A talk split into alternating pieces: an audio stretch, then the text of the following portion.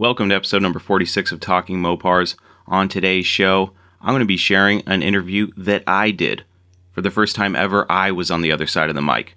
So without further ado, if you are a Mopar enthusiast, then you are in the right place. Don't go anywhere. You're tuned into the best Mopar enthusiast driven podcast on planet Earth. And I am your host, Chris Albrecht, better known as the Mopar Hunter, and this is Talking Mopars.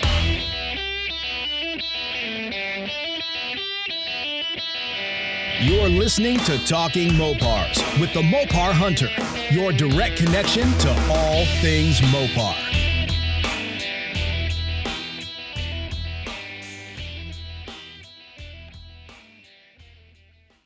Welcome back, my friends. It's good to have you back. If you haven't heard of the Muscle Car Place, it's one of the biggest and longest running muscle car related podcasts in the world. Rob Kibbe is the host and he was gracious enough to have me on for episode number 440. So I thought I'd share my interview with you and give my comments at the end. So let's get this show on the road.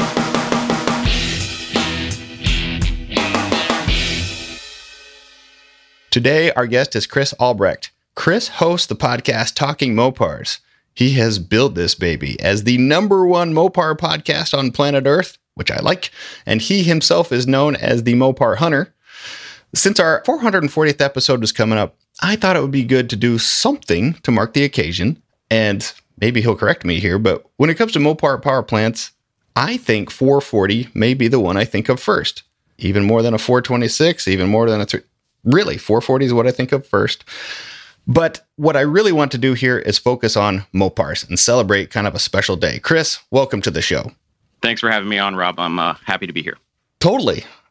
So, Chris, let's set some ground rules here. I'm a podcaster, you're a podcaster. We either have to work together or we got to go to like the death. And only one of us can win. I'm all for working together. Sound good? Me too, man. Before I ever got into podcasting, I was a fan of many automotive podcasts, including yours. And that kind of paved the way for me to go, you know, I'm obviously not going to do a podcast about muscle cars because that would be competing with the big dogs.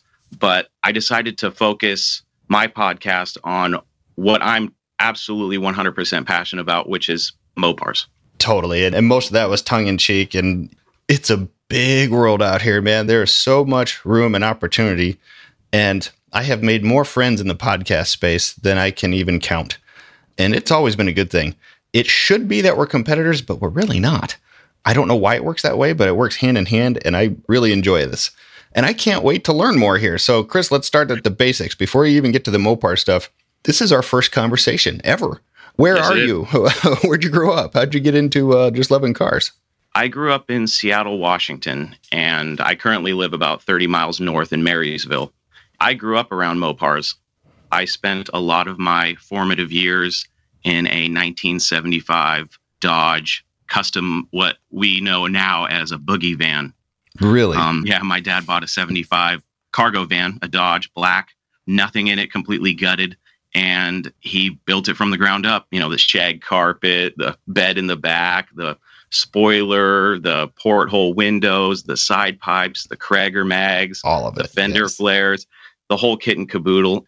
Along with that vehicle, my dad in 1985, I was born in 1985, I'm 35. Mm-hmm. And my dad bought a brand new Dodge Daytona Turbo Z in 1985, black with louvers. And the car has a talking computer in it. So it will tell you if your doors are ajar and things like that. And as a kid, I thought that was the coolest car ever because mm-hmm. I'm watching Knight Rider on TV and my dad's car, you know, as a young kid, I'm like, oh my God, my dad's car talks too. So ever since I was young, Mopars have had an impact on my life. And when I was young, my dad didn't have a Mopar muscle car, but I had heard stories of his 1969 Dodge Dart that he used to go to the street races with and just have a general good time with. And I was always intrigued. I'm a car enthusiast first. I respect anybody that has a passion for cars. I don't care if it's a Ford, Chevy, or an import. I respect it all. But I've always had a deep seated love for Mopars. And when I got older, I could finally afford to get myself a couple projects. So here we are. What were your first projects? My first Mopars were a 1969 Dodge Dart coincidentally the same color as my dad's. Neat. I found that, and now I also have a 1976 Dodge D100 short bed pickup truck that I love as well. And that was kind of like my answer to the C10s because I've had C10s before in the past. Before I got into buying my own Mopars, I worked for a construction company, and the owner bought me a C10. So I've had my fair share of different vehicles, but something always dragged me back to Mopars. And when I was finally in a position to get myself a couple, I uh, never looked back. Cool. That's awesome. All right. So the first two vehicles that exposed you, I was exposed to those same two vehicles. The boogie van. Oh, really? my- yeah, my neighbor. It's such a long story, and it sounds a little. I assure you, everything was in the up and up. But my neighbor's brother-in-law had this boogie van, and my neighbors and I were just really good friends. And this is when I was a kid, and we would cruise in the boogie van, and I think he was selling drugs out of it. And now, when I look back on that, I know that. it was awesome. It had a mattress in the back and side pipes, and it was super cool. Big open slot mags. You know, a lot of the stuff that, you know, went out of fashion and now back in fashion, that type of stuff. And the Z that you talked about, the Daytona, I don't know that I was in that particular car, but I remember the talking computer in all of the cars mm-hmm. of that era from Yep. Chrysler. You know, the digital readout on the dash, like, oh my lord, it's block letters. it's going to tell me everything. It's so accurate. It was the future back then. It was Yeah. the future. That brings back a lot of fun memories. So for me, and I don't know if I'm going to pass your Mopar test, but mine totally came from TV. I'm sure you know this. I fell in love with the Dukes of Hazzard as a kid, like a lot of kids from my era. And to me, it, the General Lee that Charger, that body style, it it's not even a car. It's like human. It's so good looking. It's like Superman combined with uh, Lone Ranger's horse. I mean, it just it's more than a car. And that's what got me interested in learning more about Mopars, period. So I kind of like all muscle cars in general. I grew up in the GM family. That's still probably my first love, but I've now had them all. But really, you know, I finally got a 69 Charger. We've made a f- really accurate season two era from the Dukes of Hazzard generally out of it. I've learned a lot about it. My first experience, though, personally with Mopars, and I'd be curious if, if you had one of these too, was actually kind of like a roadkill experience. My family had a late 70s, 25 foot long RV, and the power plant was a 440. And that meant all of the running gear stuff was Chrysler. So it had an ammeter on the dash, right? I mean, it had a full Chrysler, you know, basically one ton truck running gear up front. That was my first experience with it. How about you? Have you ever run into like RVs? Is that important to you? That's also where 440 came from. That was the first 440 I ever saw. You know, my dad never owned a Dodge RV, but they're so prevalent when it comes to getting those big blocks or even, you know, 360s and whatnot. You can get those in RVs. And now I see so many old Mopar powered RVs that are basically free with the complete drivetrains that Mhm. you know, I know that a lot of people are taking advantage of that. And that's what I would suggest. If, you know, you have an old Mopar and you're looking for an engine and a drivetrain and you need one, go scour your local classifieds. And chances are you're going to find a very reasonably priced old RV, maybe even free, tow to your house and gut it and take all the powertrain out of it and use it for your Mopar. our show writer Scott Stapp, he bought his dream car. Uh, that was a car he was chasing for a long time. I think it was a neighbor 69 Charger. He got a 440 for it out of an RV, Yep. and, and he brought this claptrap RV home, and he just cut the RV apart to get to the motor. I mean, it was just cut it up and throw it away. When I got rid of my family's RV, I felt pretty bad about it. And I remember I took it to a donation center, which just happened to be a junkyard. And I told them, could you maybe not cut this up? because someday I'd like to come back and get the engine. That's funny. I I don't think that they listened to me, but well, tell you what, I would like to get a little Mopar education here. I'm not sure if you'd rather talk about the Mopar Hunter side or just start walking us through different Mopar lineups and powertrains. Actually, I do know what I want. What's the Mopar Hunter? What does that mean? So, as a kid, going back to my childhood, I spent a lot of my free time looking at classified ads from Auto Trader, Old Car Trader, Deals on Wheels, any publication that I could get my hands on that had classifieds. Back when they were still black and white, and when you were done reading them, you'd have black ink on your fingers. Mm-hmm. I have always been a car guy that I just loved looking at cars for sale. I don't know what it was. My dad and I used to go to car dealerships, you know, classic car dealerships, and just look around. And I was always so fascinated with it. In 2015, I had gotten a tip that at my local pick and pull, there was an old Dodge. And, you know, that's all the description I got. And being curious, I went and looked at it. And I was on social media at the time as well. And I remember posting about it and I tagged it Mopar Hunter. None of my friends are Mopar guys as much as I am, none of my real close personal friends. And I wanted to talk to more Mopar people. So I thought, you know, Facebook is so big and social media is so huge that why don't I start a Facebook page and share the finds that I find, you know, whether it be out in the real world or on Craigslist. I am a huge fan of, you know, I spend way too much time on Craigslist, I'll be honest. Uh, every week, multiple times a day, I'm checking Craigslist ads. I've got notifications on so many different sites that sell cars that, you know, my phone's constantly flooded. But I started sharing all these cars that I was finding on Craigslist that I thought were interesting. You know, there's no rhyme or reason to what I did. It was mostly like, oh, this one's cheap or this one's really cool, but I'm not in the market to buy any of them. So I just post what I think is interesting or conversational. Mm-hmm. And with Facebook, it's interesting to watch how these pages grow and how many people share the content. And it started growing. It grew to 100 people, 500 people, 1,000, and then so on and so forth. And we're at 36,000 people. And it just amazes me that so many people are like me and just want to look at cars for sale and just, you know, chat about them. That's what developed into the podcast because I was like, I'm not a real talkative guy. I was never really too social with the Mopar Hunter. I kind of was just like the guy behind the name. And hmm. I finally got to the point where I was like, you know what? I want to talk to people. I want to tell them how I feel about Mopars, and maybe they'll listen, maybe they won't.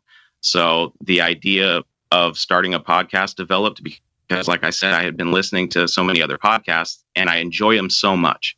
I love podcasts. I'm a garbage truck driver by day and a Mopar hunter by night, is what I like to say. So that's, awesome. that's how Talking Mopars got started.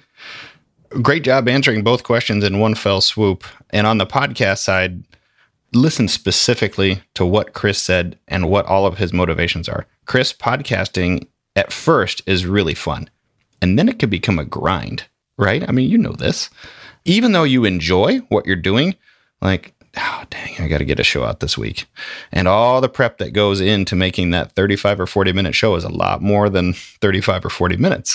so it's worth doing for the right reasons. What Chris is describing are the right reasons. I'm sure you've gotten people who have asked you for help about starting a show or a podcast or a network or whatever. I have too.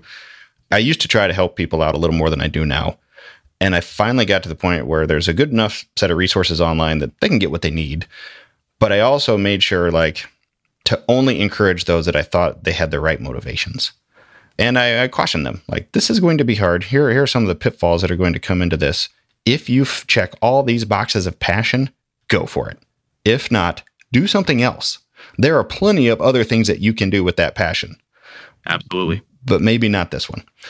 Okay, so that's so terrific. I'm so glad you shared that. By the way, when I was prepping for this interview, I went out and hunted through your stuff. You know, I did the social media stock like we all do, and yes. and I got sidetracked on your Facebook page. Uh, the '68 Charger for thirty nine thousand that you posted, that's now in Boston, but was in California. That's got me intrigued. I like it. Yeah, yeah. Every once in a while, you hit on something really good, and I, I get excited when I find the special cars, and I'm like, oh man, people are going to go nuts over this personally, I gravitate towards the project cars. You know, I love and respect any fully restored Mopar or survivor quality car, but there's something about this ratty muscle car movement that mm-hmm. really intrigues me. And I think that Roadkill definitely brought it to the forefront. But even before Roadkill, there was social media influencers that were showing off these ratty Mopars. And for me, it's nice because you hear a lot of talk of oh, you know, these guys want Barrett Jackson prices, or, you know, Mopars are priced out of the blue collar checkbook. And for me, I'm like, you can still get a cool project car that, you know, may need a little work and some elbow grease to get running and driving. But there's also some complete project cars that maybe aren't running that you can get running really easily and just have fun. You don't need to have something really shiny to have fun with these old cars. You really don't. And Roadkill has definitely proven that. So I'm really excited that the movement is growing. Like if I go to a car show, you know, like I said, I love all the shiny stuff, but you know, if I see a clapped out 68 Charger RT, you know, that looked like somebody just pulled it out of a shed for 30 years, I'm probably going to go check that thing out first and just see what it's all about, to be honest. I will as well for all the same reasons. And as I've gotten older, the hot rodder in me never would have understood this, but you know, this 68 Charger that you've shown here, this is not a car I would have ever been interested in 10 years ago.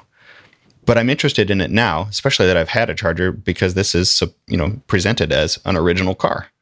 And now I kind of understand why there are values to that. I may not want to own this car, but I sure would like to go through it and understand like, oh, this is why this goes here. This is why this one doesn't go here. Okay, I get it. I get it. You know, that to me is so interesting. But since this is episode 440 of the Muscle Car Place, I would like a little bit of education. And this is stuff I just don't know. On our sister show, the Kibbe and Friend show, my co-host Justin Corndog Cornett, I know he could give me this lesson, but I've never asked him. What is the history of the 440? Here's why I ask. When I was a kid, read all the magazines and they'd say like wedge. And I would remember reading wedge, cool. I don't know what that means, but cool. so, what is the history of maybe Chrysler big blocks in general leading up to the creation of the 440?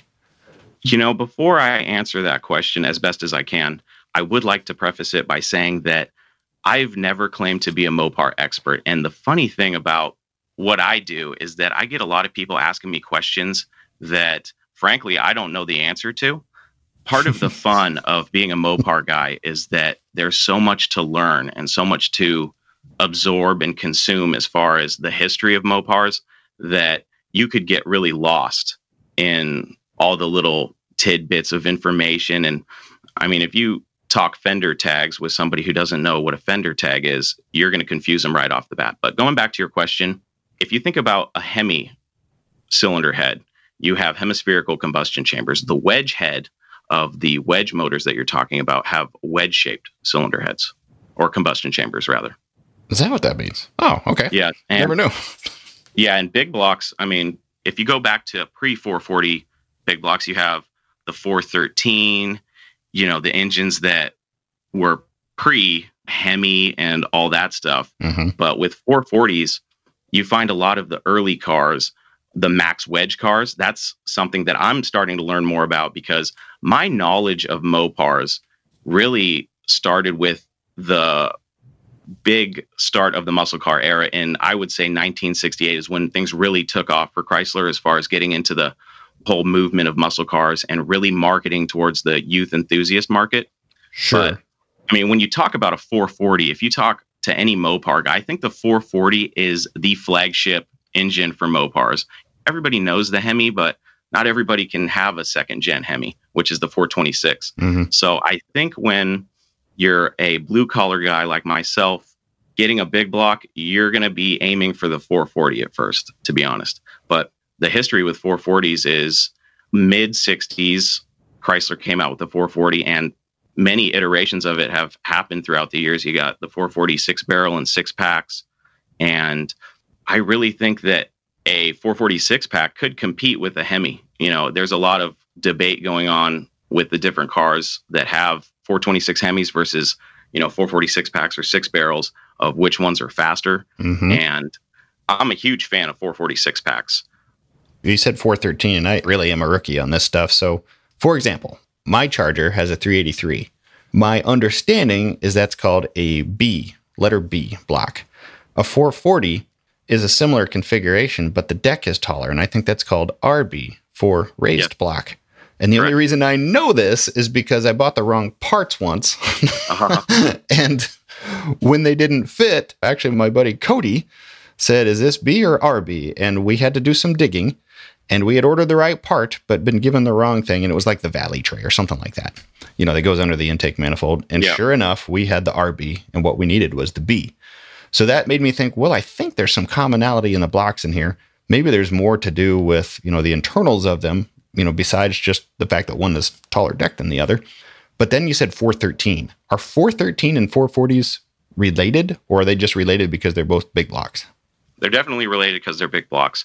The 413 was now I being a Mopar guy, if you're in the world of Mopar, if you say the wrong thing, even if it's by accident, if you call a 446 pack uh, six barrel or vice versa because one is for Plymouth and one is for Dodge. Dodge is six pack, Plymouth is six barrel. If you flip flop those, or even in colors, if you call a Plymouth that is FC7, which is in violet, if you call that plum crazy, the Mopar guys will go nuts and eat you alive. So I'm sure I'll get plenty of messages from all my friends. but the 413s are big blocks, and I believe they are RBs like I said, my knowledge for the earlier stuff, I'm still learning with that kind of stuff. But definitely what you're saying about getting things confused, and that's going back to you know how much there is to learn with Mopars.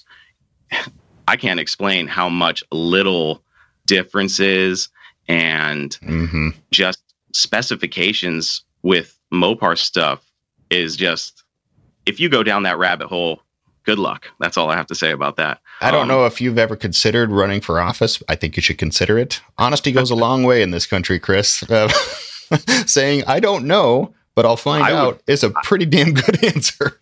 I would never BS somebody. when I get questions, I am a great guy at pointing you in the right direction. To be honest with you, I have no problem doing that, and a lot of people just need to suck up their pride a little bit and just say, "Hey, I don't know." You know i see a lot that's another thing about social media is you see people talking about things that they have no idea what they're talking about it's the spread of false information and i would hate to be a contributor to that and that's not the message that i want to portray what a great answer just across the board no i think that's awesome and i'm learning uh, Me too. the Mopar world about everything. Just my own car. I've had such a trip, just a great time learning how this charger works. And I will tell you, some of the learning has been, come with frustration. Let me give you some examples, Chris. Are you ready? Okay. Yes, sir. I got this 69 Charger, and it was exactly what I wanted. It was painted like a General Lee. It was a big block car, and I knew that it pretty much needed everything else. And not only to make it a General Lee, but just to make it kind of right. I ended up keeping the 383. The car is still orange, and everything else is different, which is great. That's just what I wanted to do.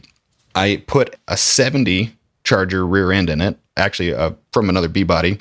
I put a 70 K member under the front, which I got from Mike Finnegan. It was already restored, ready to go. I knew there were slight differences in the front K member, just the way the sway bar mounts. I did not know that the vent on the rear end for the factory brake line is in a slightly different position on a 70 than a 69. So when I overnighted the brake lines to get myself ready for the next event. And I went to go install the vent, and it was like three inches in, to the right. I remember saying a terrible word and then doing some homework. And sure enough, 70 is a different part than a 69. When it comes to the reverse electrical, you know, switch, you know, off the shifter versus, you know, in the transmission for the backup lights, 68 and 69s are different. They just are. I, I have found all these little intricacies. There's so much that is the same, but the little differences will just kill you. And that has been Absolutely. fun to learn. And also the differences between manufacturing plants. Yeah. If it comes out of one plant, it's going to be this way. If it comes out of another plant, it's going to be this way. You know, from the outside looking in, it's interesting to me that, you know, you as a true fan of Mopar, you're still learning too. Because for me, I kind of assume you all the Mopar guys seem to know this stuff. Like, yeah. I just no, don't. there are some guys that are encyclopedias, and I love talking to those guys because, like I said, I learn every time I dig into something with Mopars, I learn something new. In fact, you know, just our little talk about big block Mopars, I'm like, I'm going to have to do an episode on the history of big blocks because a lot of what I do on the podcast, as far as I have episodes called High Performance Heritage, and that's where I go into a person, place, or thing or event in Mopar history. And I just kind of take a closer look at it, just kind of as an education for myself and for my listeners. I think it's really important that when I do that, I provide accurate information. So I do a lot of research. Like you were saying earlier, you know, with podcasting, I'm not an encyclopedia of Mopar by any means. So when I decide I want to do an episode, I have to dive deep into that subject just to make sure that my foundational knowledge is even correct. So you just taught me a couple things that I didn't know about the differences between 70s and 69s. I didn't know that. So that's on an eight and three quarter rear end. That's yeah. probably important too, for all I yeah, know. Yeah, definitely. Yeah.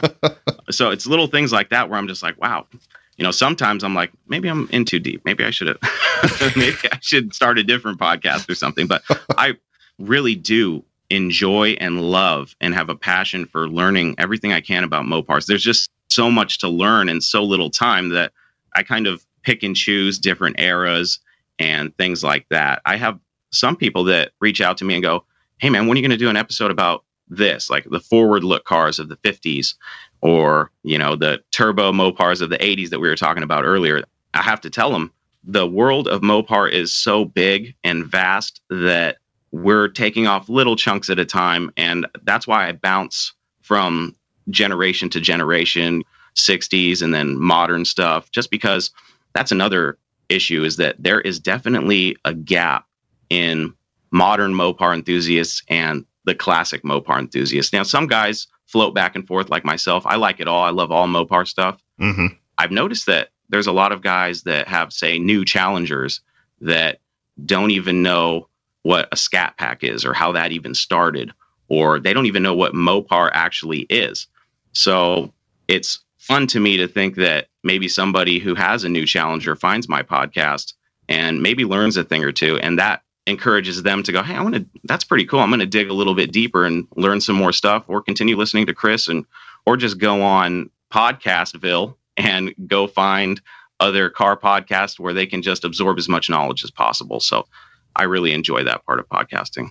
Well, you know, it's interesting here. So our corn dog Cornett, my co-host on Kibbe and Friends, he is an encyclopedia of this stuff, and he has a uh-huh. photographic memory, and he's also just a very kind-hearted person. And he has helped me with every problem I probably have ever had, especially when it comes to these things. And the reason that he knows them is because he's encountered them prior to me. He has restored a lot of these cars, and, and the older ones are his passion. One other thing that he told me is, you know, prior to 68, the performance was all there. Chrysler just finally put the sex appeal around the bodies, maybe in 68. Yeah. But they had been building Absolutely. fast cars for, you know, 15, 20 years. And some of them looked like your mother's car, right? I mean, they were, they just weren't that good looking to some, uh, you know, especially in the early 50s with the Hemi cars. But now, today, they're kind of all beloved. Let's end on this one, on the newer one. I, I noticed on your website you had a, a link to DIY Hemi. That's Blake Anderman. He is just a superior human being, period. Are you working with Blake, or you, uh, is Blake helping with good information? What? How has your crowd accepted modern Hemi swaps? Uh, Blake was early adopter on that. I think he was one of the first to start doing it really well. Tell me more. I will say this about Blake. When it comes to Mopar people, I've been blessed in the fact that I've met so many people through what I do that have become close friends that sometimes I have to step back and go, wow, this is more than just cars. You know, I've built some really great friendships, and Blake is definitely one of those people. I love that guy. I think he's mm-hmm. a great person. He's a family man. He's got a heck of a story. I know he's shared some of that on your podcast. He's been on your podcast twice, I believe. Yeah. He's been on my podcast once, and he's just a great guy. If I remember right, I reached out to him just because I was into the modern Hemi swaps and the old stuff. And before I even talked to him for the first time, I was consuming every piece of content that he had because I bought myself a little modern Hemi and I had planned to put it in my 76 D100. So I needed to absorb as much information as I could get my hands on. I reached out to Blake and we started talking, and he is definitely leading the charge. And now you're seeing bigger manufacturers come out with the technology required to, I mean, even Mopar has kits to adapt the modern Mopar drivetrains into the classic Mopars, which I think is really cool. But Blake's a good friend, and we do work together, not on a monetary or anything like that basis, but he definitely helps me out with any questions I have. And if you're talking about an encyclopedia for swapping a modern Hemi into an old car, he's the guy. He's the first person I think of. And I'm not sure if there's a question I could ask him about that swap that he wouldn't be able to answer. Well, he's got that engineer mind. And there's yes. nothing, he's not afraid to learn anything. And there's no ego involved. And he no. really was the first guy because LS became pretty accepted, easily understood. Everybody could swap an LS. And that was way before you could buy, you know, a factory harness from Holley or Ron Francis or uh, go down the list. It used to be you just had to take the factory harness apart and you know strip it and do all that. Well, when it came to the Mopar side, it's a different configuration. there's a crap ton more stuff that you seem to have to know. He figured all that out. He has simplified it, and it's still a great way to go about it, right? I just watched one of his, of his videos. Like, all right, here's the harness. We're going to take this, this, this, this, this, and this, and it's going to be super quick and easy. And he's right. DIY Hemi, uh, we'll both plug that one because it's just so valuable. But I too am a fan of motor swaps. When it comes to my charger, because I want it to be a, the TV hero car that it is, it's going to have that 383 in it no matter what. But it would not bother me at all if that 383 was a stroker and it was actually 496, but looked like a 383. I don't care. That's still cool. Yep. I would enjoy that very much. Tell you what, I don't know the answer to this. Are we going to meet at the Mo Party event? Is that going to happen or is that not going to happen? Man, I wanted to go out there so bad. I don't know if I'll be able to get the time off of work. And I've already tried to create an itinerary of how I would make it work because I would have to leave on Friday night. But all the flights heading out of Seattle to get to Nashville don't get there till the morning. And I would have to leave on Saturday evening, basically. So I'm like, gosh, oh, can I go out there? And yeah. I am so disappointed that a lot of our favorite events, some that I plan to go to this year for the first time ever, have been canceled because of this virus, which I don't even like talking about. But I think mm-hmm. it needs to be mentioned that for everybody out there, you know, it sucks. I get it. But you know, just put on that mat, do wash your hands, do whatever we can. We need these car events back. I know there's a lot of people out there listening to this podcast that are probably missing all their favorite shows, all their local events. I know I'm jonesing to go to a car show. I've tried to figure out how I can get to Mo Party because it is the first Mo Party event, and I feel like a piece of my soul is gone for not being able to make it to that event. And I'm still going to try, but I can't guarantee anything. I would love to go. I think it's great what Holley's doing. I will definitely be there next year. I will do everything in my power to be there next year. Hopefully, they have a second annual. I think they will. 2020 sucks. I'm not going to lie. It's just the year that keeps on giving of crap, right? Um, God, man. so if we do meet this year, great. If we don't, if we can just get enough internet access, I'll just call you while we're there. And that would be great. I would love rundown. to hear about it. Yes, yes, absolutely. I would love to, you know, keep in touch, you know, especially just because of the passion here. It has been a joy getting to have this conversation with you, and I look forward to the next one. What's the contact info you'd like people to go to? How do they find more about you? The easiest place to get in touch with me or listen to my podcast is just by going to talkingmopars.com or pick your favorite podcast app and just search Talking Mopars. You'll probably find my podcast, and I wouldn't be surprised if Kibbe and Friends or the Muscle Car Place pops up either it seems like every time I search for my stuff just to see how I'm ranking, you're always there, Rob. well, that's called uh, being here for a long time. Sometimes yes. just showing up every day is also a way to get a good grade. you don't have to be good, you just got to show up. All right, man. You have a great day, and I'll catch you later. Rob, you too. It was a pleasure. Thank you for having me on.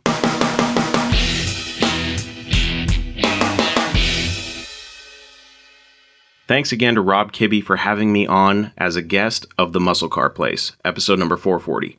As an automotive podcaster, it was truly an honor to be recognized by one of the best, and I will forever be proud of the fact that I was interviewed on the Muscle Car Place. Like I said in the interview, there's so much to learn in the world of Mopar, and I'm still learning new stuff every day, and that's what excites me. I love and truly enjoy diving deep into the subjects pertaining to Mopars, and I'm going to use Talking Mopars as a platform to share everything that I learn and what I already know with you. I want Talking Mopars to be a hub for Mopar enthusiasts to thrive as a community. And I'm going to keep doing what I'm doing, and I hope that this podcast is a platform where all Mopar enthusiasts can come and feel welcome, whether you're new to Mopars or you're a walking and talking Mopar encyclopedia, because we need those guys too. And next week, we'll be having an installment of High Performance Heritage about the Max Wedge engines and the introduction of the 440s. Because, you know, I was nervous during the interview. I'm not going to lie. It was a huge platform for me to help grow my podcast and to get my story out there to even a larger audience than my own. And, you know, I actually know a little bit more about 440s than I led on to during the interview. I just, man, I, I folded under pressure. Now, I don't know a lot And I will admit that. And that's why I'm diving deep in the max wedge engines because I knew that prior to the 440, you had the other B and RB engines. And, you know, you can't mention the 413 without mentioning the 426 max wedge. You know what I mean? So there's a lot to unpack there with the max wedge engines and the introduction of the 440. So I'm going to get into it next week. So look forward to that. Long live big block Mopars. I hope you enjoyed my interview from the Muscle Car Place, and I hope to talk with Rob again someday. If not on his show, then on this show. So thanks for listening to the interview, folks. No Mopar left behind.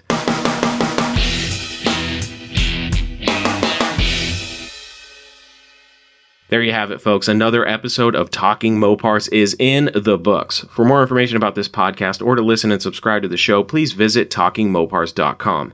And don't forget that you can send me your stories, questions, comments, complaints, suggestions, and everything else on your Mopar addicted mind to chris at talkingmopars.com or leave me a voice message on my voice mailbox at 209 28 Mopar to hear yourself on the show. Folks, we also now have merch in the Talking Mopars merch shop. You can purchase cool things like t shirts, hoodies, stickers, mugs, and more. So if you want to help support this show and get some cool stuff at the same time, jump on over to talkingmopars.com.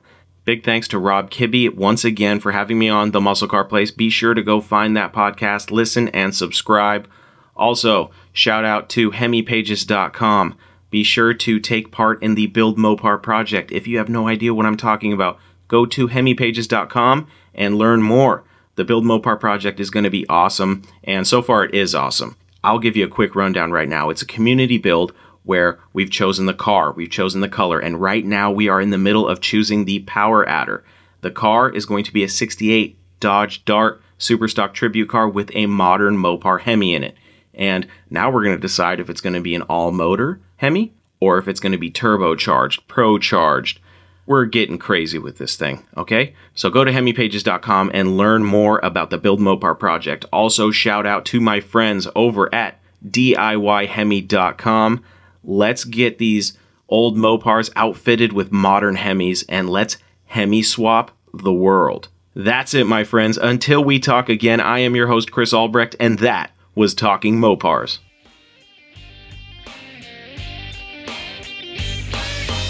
Thank you for listening to Talking Mopars, your direct connection to all things Mopar. Until next time, remember, no Mopar left behind.